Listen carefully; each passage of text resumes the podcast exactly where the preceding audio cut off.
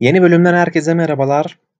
Ligin başlamasına bir günden az bir süre kala orta saha oyuncularını ele alacağız. İlk olarak en pahalı premium oyunculardan başlayalım.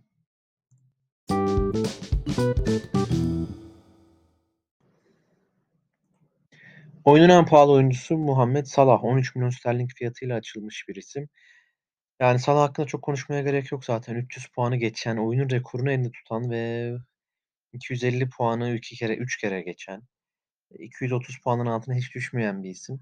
Ya fantasy futbolun tanrısı. Aklınıza kim geliyorsa artık. Ronaldo, Henry, Lampard, Rooney, Shearer hepsinin ötesinde bir isim. %60 sabit oranı var. Bence kesinlikle alınması gereken bir oyuncu. Salahsız başlamayı asla göze almam. Size de tavsiyem Salah'ı almanız ama Salah 13 milyon olduğu için çok fazla alan kapatıyor. Yani Salah'ı almazsanız hareket imkanınız fazlasıyla oluşur ama bu hareket imkanı size Salah'ın getirdiklerini getirebilir mi? O büyük bir muamma. İkinci sırada De Bruyne Son var. Geçen sene Son 23 gol performansına ulaşmıştı penaltısız. Altını çizelim bu noktanın. Penaltısız Salah'la birlikte gol krallığını paylaşmıştı. Altın bir sezon geçirdi Son. 33 gole katkı verdi. 27 bonus puan aldı. Yani her anlamda inanılmaz bir sezon geçirdi. Geçen sezon en değerli oyuncularından biriydi. 10 milyondu fiyatı. Bu sene 12 milyon. Sabit oranı %25. Eee, Kane'le bir o asist yapıyor, bir o asist yapıyor. Paslaşıyorlar.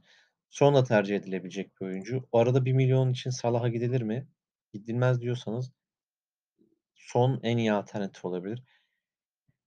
Çünkü Son demek, yani Tottenham'da, golün içinde olacak demek. Tottenham'ın da bu daha iyiye gideceğini düşündüğümüz için Son iyi bir alternatif. De Bruyne %15.2 o da 12 milyon fiyatı var. Geçtiğimiz yıllarda 200 puanı geçen, bazen 200 puan sınırında kalan bir isimdi. Geçen sene de 196 puan aldı. 23 gole katkı verdi. Buna rağmen 33 bonusu var ki oyunun en fazla bonus alan oyuncusuydu. De Bruyne'nin şöyle bir dezavantajı var. Bu 2 oyuncuya göre daha geride oynayan ve daha çok besleyen oyuncunun De olması bekleniyor. Keza Haaland takıma geldiği için penaltıların Haaland'a kayması bekleniyor. De çok çekmiyordu ama yine de artık penaltı çekme ihtimali daha düştü. Fikstürü çok basit. Tottenham'ın da Liverpool'un da ikisi 3 takımın da fikstürü basit ancak aralarında bence en kolay fikstür Manchester City'nin. Eee, üçlü içinde en son De tercih ederim ama de tercih edilebilecek bir diğer isim olarak gözüme çarptı.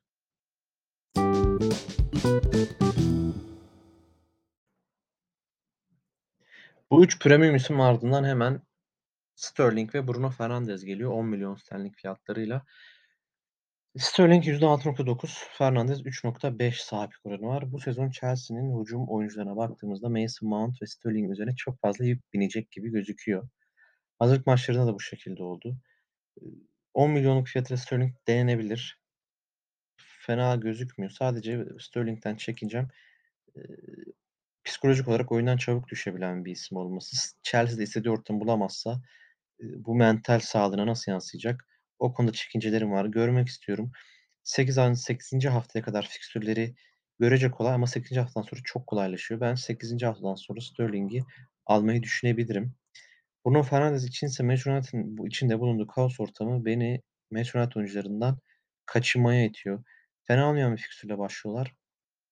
Ama ne olursa olsun belirsizliklerin olduğu, yeni bir teknik direktörün geldiği, eee, Ronaldo'nun oynayıp oynamayacağı, takımda olup olmayacağı belli olmayan, o yoksa Martial'in de bugün sakatlık haberi geldi. Hani forvetsiz durumdalar. Belki Rashford oynayabilir. Rashford oynarsa Elanga kanatta oynayabilir. Hani birçok değişkenin bulunduğu bir durum. O yüzden 10 milyonu Fernandes'e harcama konusunda pek istekli değilim. Ben bu 2 oyuncuyu da es geçeceğim. Dediğim gibi Sterling'i, yaklaşık 2 ay sonra almayı düşünebilirim. 8,5 milyonluk fiyatıyla oyundaki tek 8,5 milyonluk orta saha oyuncusu Jarrod Bowen. Geçen sezon 200 puanı geçmişti. İ 12 gol, 17 asist ve 8 clean sheet'i vardı. Gerçekten kusursuz bir performans ortaya koymuştu ve çoğu insanın favori oyuncusu olmuştu. 6,5 milyonluk fiyatından kaynaklı. Bu sezon aynı performansı gösterebilir mi bilmiyorum. Bugün Maxwell Cornet ile anlaştı West Ham United. Direkt Bowen'ı tehdit eden bir mevkide oynuyor Cornet. Keza Antonio'nun artık kanada doğru kayması Scamacca transferiyle Bowen'a nasıl yansıyacak?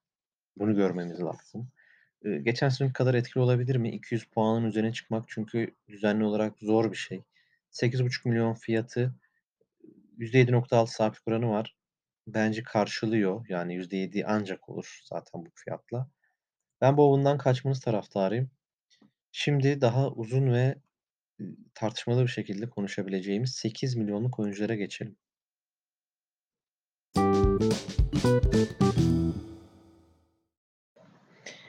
Evet, geldik oyunun fiyatlandırma açısından en zor seçiminin yapılacağı noktaya. En can alıcı seçimler burada gerçekleşecek. Orta sahadaki 8.000.000'luk oyuncular.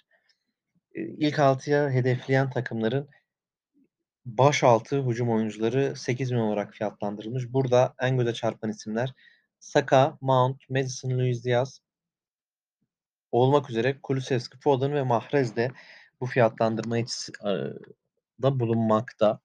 İlk olarak Saka'yı ele alalım. Geçen sene 176-179 puanla bu 8.000.000'luk oyuncular içinde Maddison'ın ardından 2'nci olmuştu. Takımın en önemli hücum silahıydı. 20 gole katkı vermişti. Penaltı, korner kullanması bunun yanındaki en büyük artılardan birisiydi. Geçen sene fiyatı 6.5'tu. Bu sene 8'le açıldı. Fikstür avantajıyla Saka bu saydığım isimler içinde, bu altılı içinde en öne çıkan, en çok sivrilen oyuncu. Gerçekten müthiş bir fikstürü var. Müthiş bir hazırlık dönemi geçirdi.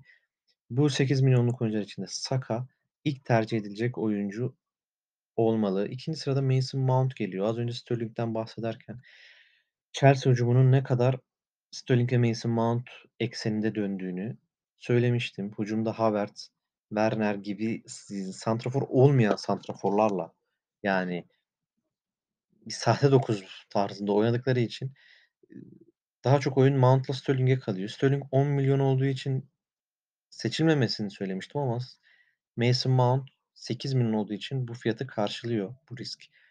Geçen sezon 169, ondan önceki sezon 147, ondan önceki sezon 137 puan. Yani 3 yıldır üstüne koyarak giden bir grafiği var. Çok formda, hazırlık maçlarını çok iyi geçirdi. %10 bence sahiplik açısından çok düşük. Fikstürü dediğim gibi görece kolay ama 9. haftadan sonra kesinlikle kadrolarda olmalı. Korner ve frikik kullanma avantajı var. Saka'nın yarım adım gerisinde görüyorum Mason Mount'u ama Mason Mount'u da bu 8.000.000'luklar içinde kesinlikle öneririm. Ardından bu 8.000.000'luk 6 oyuncu içindeki en çok puan alan isim Me James Maddison. 181 puan ki gerçekten çok iyi bir puan. 23 gole katkı, 5 tane clean sheet'i var. Eğer clean sheet'i biraz daha yüksek olsaydı belki 200'leri görebilirdi alacağı bonuslarla birlikte. Frikik'lerde ligin en iyi oyuncularından birisi. Kornerlerde çok tehlikeli. Bunlar çok büyük artılar James Maddison için. Wardy'nin olmadığı maçlarda penaltı kullanma ihtimali de var. Bu 3 isim içinde fikstüre en kötü başlayan oyuncu. O da 9. haftadan sonra çok yükselen bir fikstüre geçiyor. %5 sahiplik oranının ben Leicester City'nin bu sezon kötü başlamasını beklediği için insanların bu oranda olduğunu düşünüyorum. Maddison tercih edilebilecek son isim bence 8.000.000'luklar içinde. Gelelim 8.000.000'luklarda tercih edilmeyeceğini düşündüğüm, edilmemesi gerektiğini düşündüğüm isimlerden başlayarak Luis Diaz %22.2 gerçekten çok yüksek bir yüzde sahiplik oranı açısından. Geçen sene 13 maça çıkıp 7 gol katkısı vermişti. Bu senenin Mane'nin gidişiyle daha da aktif bir rol oynayabilir. Çok kolay bir fikstürle başlıyor. Nunez oynar mı, oynamaz mı belli değil. Firmino oynarsa Luis Diaz'a daha çok çok top kalabilir ama hazırlık maçlarında Luis Diaz bir adım geride oynuyordu. Geçen seneye oranla ve formunu bir nebze kaybetmiş gözüküyordu. %30'larda başlayan sahiplik oranı %22'lere kadar geriledi. Belki sezon içinde %20'leri de görebiliriz. İlk birkaç hafta eğer beklenen performansı veremezse. Eee, ama benim en büyük kaçma sebebim Liverpool'da 3. oyuncu hakkımı Diaz'a kullanmak istemiyorum. Yani Arnold ve Salah'ı takımımda kesinlikle bulunduracağım için çiviledim o ikisini.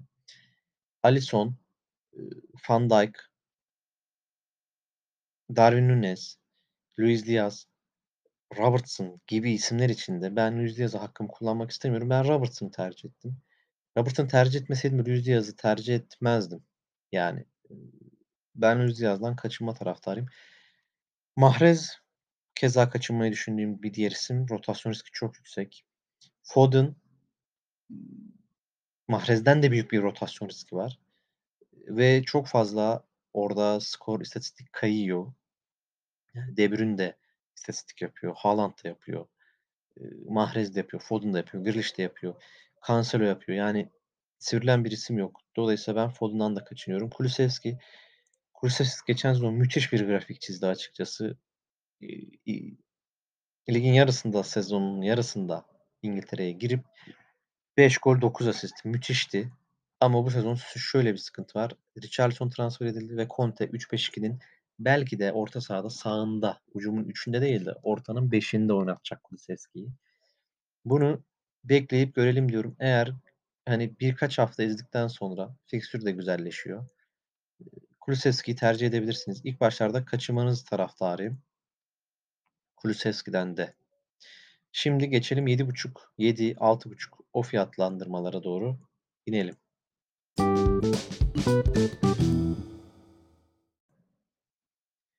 7.5'luk 2 tane oyuncu var sadece orta sahada. İlkay Gündoğan ve Jadon Sancho. İlkay Gündoğan Manchester City'de 3. oyuncu hakkımızı harcamamız gereken isimlerden birisi. Zaten sabit oranı %0.9. Eee, geçen sezon şampiyonluğu getiren bir isimdi. Saha içinde çok yararlı olabilir ama fantezide bize neredeyse hiçbir şey getirmeyecek. Hatta bu fiyatıyla ve City'nin 3. oyuncu kontenjanını harcayacağı için anlamsız bir hal alacak. Dolayısıyla İlkay Gündoğan'dan kesinlikle kaçınmalısınız. Jadon Sancho Jadon Sancho aslında Manchester United'da orta sahanın, hücumun en aktif oyuncusu olacaktı. Bu Ten Hag'ın istediği oyun stilinde Sancho başroldeydi ama geçen hafta oynanan hazırlık maçının ilk yarısında aldığı müdahaleden sonra oyundan çıktı. Diğer hazırlık maçında kadroya alınmadı ve dün çekilen idman fotoğraflarında Sancho'nun fotoğrafı bulunmuyor. Yani idmana çıkmadı. %13 civarında bir sahiplik oranı varken %11.1'e geriledi. Sancho'nun fizik kondisyonu ne durumda, sakatlığı ne durumda bunu görmeden Sancho'yu takımınızda bulundurmamanızı öneriyorum. Birkaç hafta, hafta sonra zaten formu tutturup etkili olmaya başlarsa transfer ederiz. 7 milyonluk oyunculardan devam ediyoruz. Philippe Coutinho, Aston Villa'nın oyun kurucusu. Geçen sezon o da lige hızlı bir giriş yaptıktan sonra çok yavaşlamıştı. Yani biraz Beşiktaş'taki Fernandez'i andırıyordu. Maç seçiyordu. Oynamıyor yani. istemediği maçlarda oynaması mümkün değil. Coutinho'nun ilk 3 maçı müthiş. Yani oralarda şov yapabilir. Ama bu sizi aldatmasın. 4-5-6-7 aşırı zor. Buralarda sahada göremeyebiliriz yani. 10 kere topla buluşmayacağı maçlar dahi oynanabilir. Ama Coutinho gibi oyuncular Dünya Kupası'na yaklaştıkça formunu yükseltecektir. Yani maç seçiyor dediğim kısma gelirsek maç seçip Dünya Kupası kadrosunda kendine yer bulmak isteyecektir. O da 8. haftadan sonra müthiş bir fikstürle gerçekten gerçekleşebilir. 8. haftadan 16. hafta yani Dünya Kupası arasına kadar elinizde bulundurmanız gerektiğini düşündüğüm bir oyuncu. Fiyatı gerçekten bu riski almaya değer 7 milyon. Coutinho gibi bir isim için ucuz. Liverpool dönemlerinde Coutinho'nun 9 milyon, 9,5 milyon bantlarında açıldığını hatırlıyoruz. Eski formunda değil ama yine dediğim gibi ilerleyen haftalarda tercih edilebilir. Bir diğer 7 milyonluk isim Wilfried Zaha. Zaha tam 6 yıldır 7 milyondan açılıyor. Gerçekten inanılır gibi değil. Başka hiçbir oyuncuda yok böyle bir istatistik. Hani geçen sezon 14 gol 2 asist. iyi bir sezon geçirdi. Premier kariyerinde en çok gol attığı sezonu yaşadı. En çok puan aldığı sezonu yaşadı. Bu açıdan Zaha iyiydi ama gerçekten aşırı zor bir fikstürle başlıyor. İlk 5 haftada, 4 haftada City, Liverpool, Arsenal maçlarına çıkacak. Zaha'dan kaçınmanızı öneriyorum. 12. hafta ile 18. hafta Zaha'yı almak için müthiş bir fikstür. Eğer form grafiği iyi olursa o aralarda almanızı önerebilirim.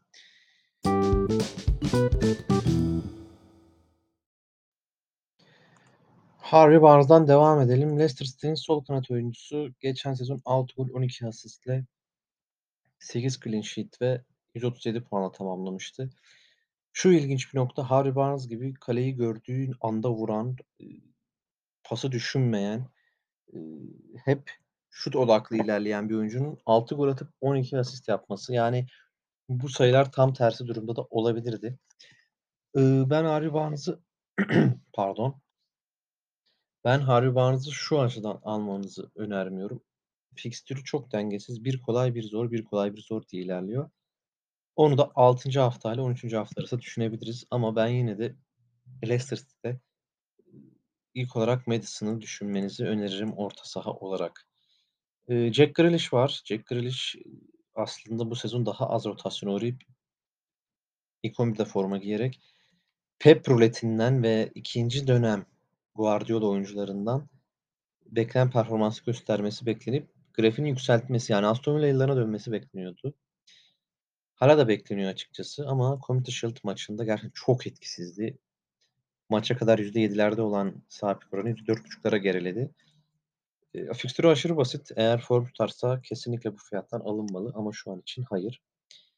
Bir diğer 7 milyonluk orta saha oyuncusu Bernardo. Bernardo geçen sezon altın yılını yaşadı. 2018-2019'dan sonra ilk defa 15 gol katkısını geçti. Eee, 155 puan aldı. 7 milyon sterlin, 8.3 fiyatı var. Guardiola Bernardo Silva'yı gözden çıkartmışken Bernardo Silva'nın bu kadar yüksek bir sahiplik oranının olması bana ilginç geliyor açıkçası. City'den 3. oyuncu hakkımı böyle bir, konumdaki oyuncu için harcamam. Sizin de harcamamanızı öneriyorum. Geçen sezon 8 gol, 8 asist biraz fazlaydı. 7 milyonluk oyuncular bu şekilde. Benim buradan önerebileceğim şu an hepsinden kaçınmanız. Coutinho'yu 8. 9. hafta itibariyle form grafiğine de bakarak kadroda bulundurabiliriz. Aynı şey Harvey Barnes için geçerli. Eee, Grealish eğer form tutarsa erkenden bu fiyattan, fiyat yükselmeden sahiplenilebilir ama Bernardo Silva ve Wilfried Zaha sezon başı itibariyle kaçınmanız gereken isim isimler. Şimdi 6.5 milyonluk oyunculara geçelim. Burada çok fazla oyuncu var. Dolayısıyla içlerinden seçerek konuşalım.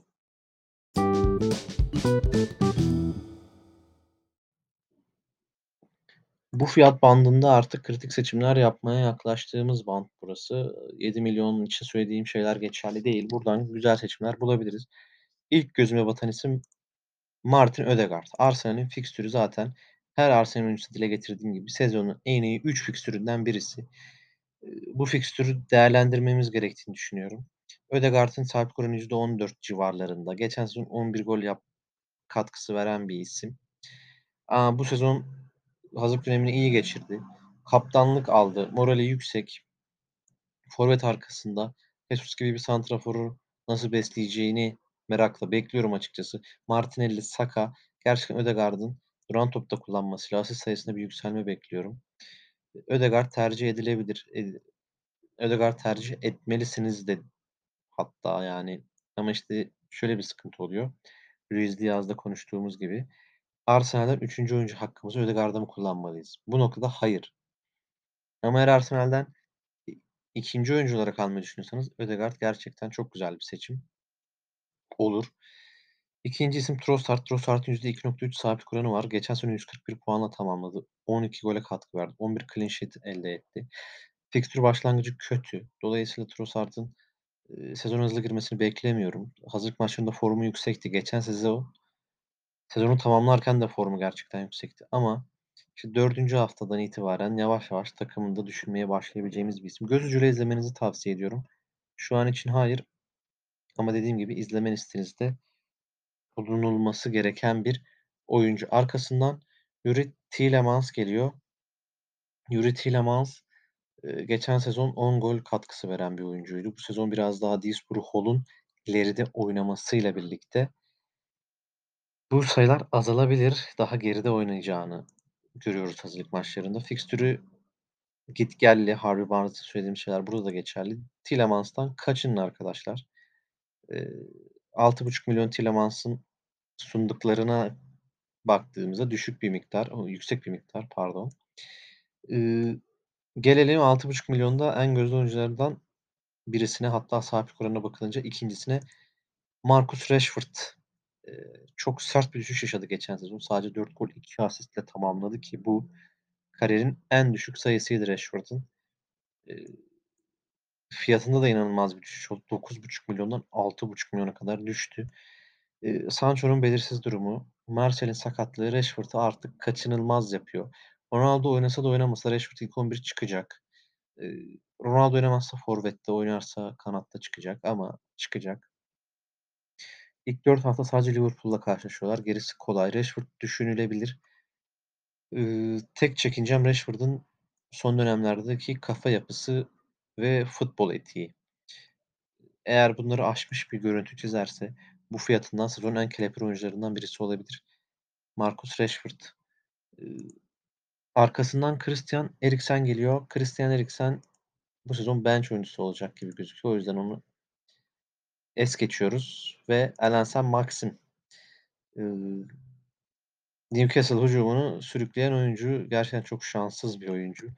Getirip getirip son anda atamıyor veya son anda verdiği pası değerlendiremiyorlar. Dolayısıyla istatistikleri çok, eee, küçük sayılarda kalıyor ama hücumu gerçekten sürüklüyor. Bu sezon Newcastle'ın durumundan da dolayı bir atılım yapmasını bekliyorum Saint-Maximin. Fikstürü çok güzel başlıyor. Sadece City ve Liverpool maçları var ilk 10 haftada.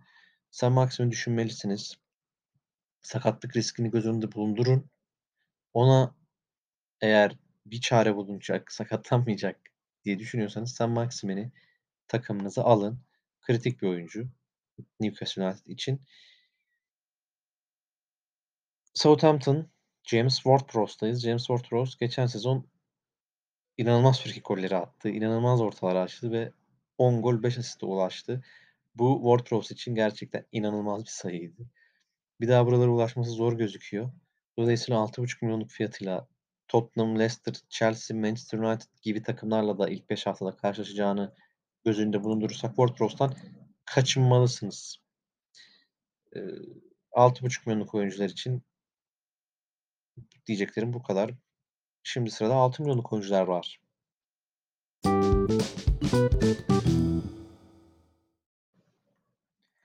€6.000.000'luk çok fazla oyuncu olduğu için burada da gözümüze çarpanlardan iyi ve kötü anlamda bahsedelim. €6.000.000'un en gözde oyuncusu Gabriel Martinelli. Eee, yükselen grafiği, artık takımda ilk 11 oyuncusu olması beklenmesi, çok kolay bir fikstür olması ve fiyatının düşüklüğü sebebiyle Martinelli Arsenal'deki 3. oyuncumuz olmaya hatta 3'üncüye kalmadan 2. oyuncumuz olmaya en büyük aday. Martinelli'nin kesinlikle alınması gerektiğini düşünüyorum. Yeri geliyor korner açıyor, yeri geliyor penaltı çekiyor. Eee, sahadaki oyunculara bağlı olarak. O yüzden Martinelli ki hazırlık maçlarında Jesus ve Saka'nın önünde oynadı. Eee, takımın en ileride oynayan oyuncusuydu 90 dakikalık ortalama pozisyonlara baktığımızda. Martinelli'yi kesinlikle kadronuzda bulundurmalısınız. Iıı, €6.000.000'da bir diğer isim Jesse Lingard. Lingard'ı neden şimdi almamız gerekiyor diye konuşuyorsun, söylüyorsun diyebilirsiniz. Geçen sezon sadece 3-4 dakika oynayıp 2 gol atan bir isimken Şu yüzden söylüyorum. 2020-2021 sezonunda yarım sezonluğuna West Ham'a gittiğinde 9 gol 5 asistle Lingardinho lakabını alan bir isim. Taraftarın sevgilisi olan bir isim. Hatta United geri çağırmıştı sezon sonunda hemen. Lingard çok kritik bir nokta oynayacak Nottingham Forest hücumunda. Brennan Johnson ve Avoni ile beraber. O yüzden istatistik yapma ihtimali var. €6.000.000'dan ben, ııı, fikstürü zorlu olabilir ama denemeyi mantıklı görüyorum. Elbet birileri skor atacak Nottingham Forest'ta. Buna en yakın isimlerden biri hatta başında geliyor Jesse Lingard. Iıı, Said Benrahma, geçelim ona. Geçen sezonu 14 gol katkısıyla bitiren 138 puan alan bir isim.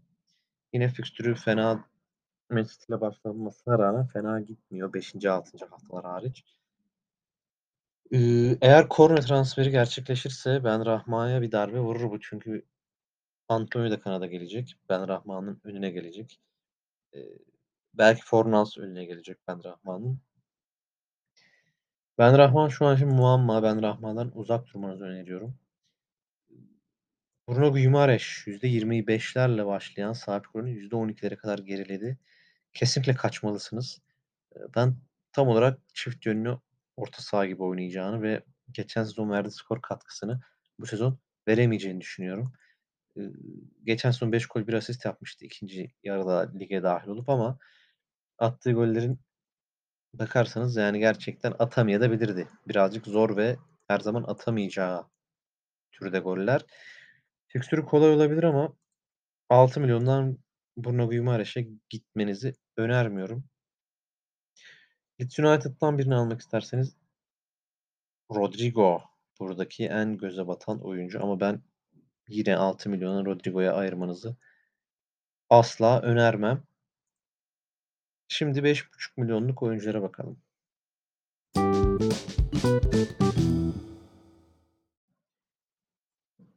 $5.500.000 içinde en önemli diyebileceğim isim, herkesin bildiği gibi Pedro Neto. Pedro Neto bu sezon, artık tam olarak sağlıklı bir şekilde lige geri dönüş yaptı ve Jimenez'in sakatlığıyla birlikte Wolverhampton hücumunun merkez oyuncusu hâline geldi.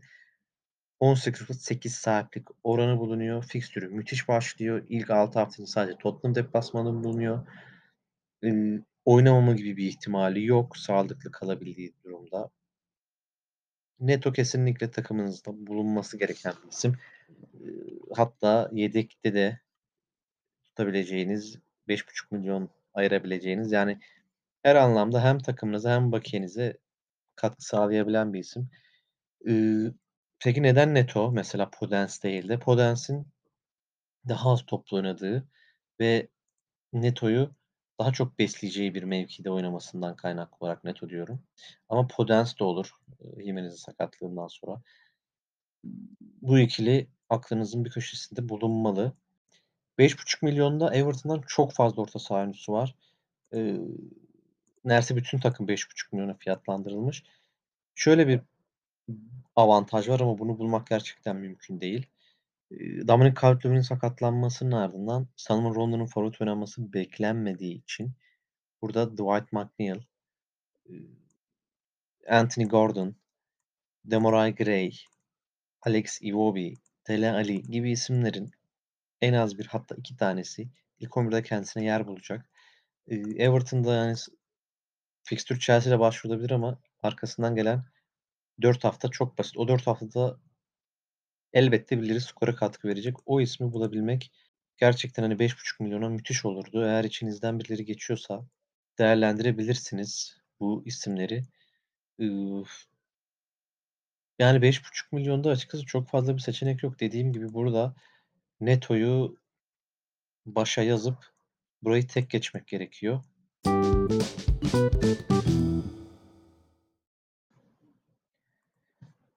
Burada artık seçimimizi $5.000.000 ve $4.500.000 olarak birleşik yapalım. Çünkü, oyuncu yok. Konuşabileceğimiz çok fazla bu fiyat bandında. En gözümüze çarpan isim tıpkı Neto gibi $5.000.000'un da gözbebeği Leon Bailey. Geçen sezon belki 1 gol 3 asist yapmış olabilir. 750 dakika oynamış olabilir. Ancak bu sezon hazırlık maçlarında performansı zirve yaptı. 3 gol 1 asistle oynadı 4 maçta. Fikstürü mükemmel başlıyor. Bu fiyattan kesinlikle değerlendirilmeli. Watkins, Coutinho ve Bailey üçlüsü ileride, birçok açıdan Bailey'nin skora katkı verebileceği imajını bize çiziyor. Başka bakıyorum.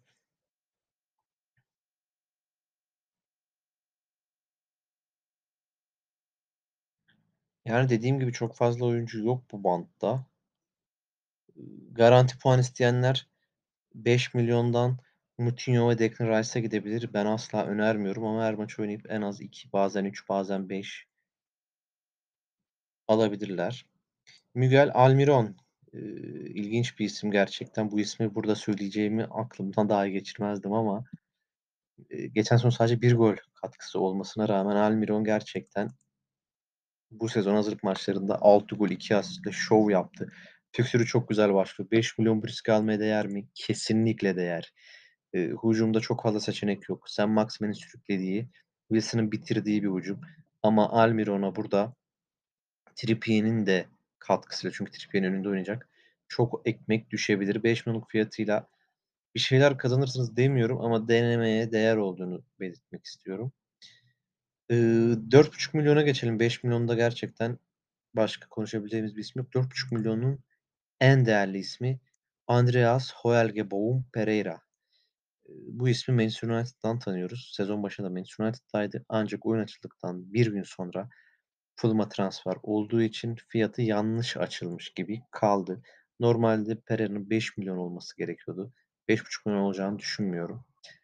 Ama $4.5'ta kelepir bir duruma getiriyor Pereira'yı. Seçilmiş %25 seçilmiş olmasının sebebi, tam olarak bu. Forvet arkasında, Mitrovic'in arkasında oynayacak. Hatta belki Wilson'ın sakatlığından dolayı sağ kanatta da görebiliriz. Frikik kullanıyor, korner kullanıyor. Penaltıları daha Mitrovic'ten alamadı ama, eee, $4.500.000'da daha iyi bir seçenek göremiyorum açıkçası. Kesinlikle $4.500.000'da Pereira, $5.000.000'da Bailey, $5.500.000'da Neto, $6.000.000'da Martinelli düşük fiyatlı oyuncu arayanların kesinlikle ama kesinlikle tercih etmesi gereken isimler. Iıı Jacob Murphy'nin %7.4 sabitlik oranı var 4.5 fiyata. Bu Almiron'a güvensizlikten kaynaklanıyor ama ben Almiron'un Murphy'nin yerine 11'de başlayıp daha çok katkı vereceğini düşünüyorum. Genel olarak orta saha oyuncuları ile ilgili düşüncelerim bu yönde. Almanız gerekenler, almamanız gerekenler. Bir sonraki bölümde tekrar görüşmek üzereyle. Bir sonraki bölümde forvet oyuncularını ele alacağız. Hoşça kalın.